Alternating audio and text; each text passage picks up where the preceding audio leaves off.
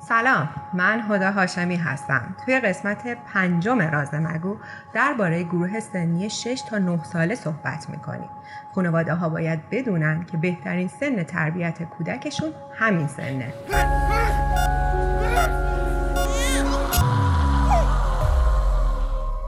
اولین و مهمترین موضوع توی این سن بچه‌ها نگفتن قاطعانه رو یاد میگیرن. موضوع دوم، جمله نه دوست ندارم رو باهاش تمرین کنین. بهش بگین اگه کسی دست به نقاط خصوصی بدنش زد، بلند بگه دست نزن، دوست ندارم. سوم، شماره تلفن والدین و شماره 123 رو به کودکتون یاد بدین. چهارم، یک شبکه امن 5 نفره برای کودکتون تشکیل بدین و بهش کمک کنین تا این 5 نفر رو پیدا کنه. تا اگر فردی قسمت‌های خصوصی بدنش رو لمس کرد یا عکس نامربوطی بهش نشون داد، به یکی از این 5 نفر اطلاع بده. مسئله 5، درباره ایمنی شخصی با کودکتون صحبت کنین. مثلا بهش بگین که نقاط خصوصی بدنش رو هیچ کس نمیتونه ببینه. 6، برای لمس نقاط خصوصی بدن فقط دکتر این اجازه رو داره، اون هم در حضور پدر و مادر. 7، بهش یاد بدین اگر کسی به نقاط خصوصیش دست زد فرار کنه و به شما یا افرادی که توی شبکه امن 5 نفرش هستن اطلاع بده. 8،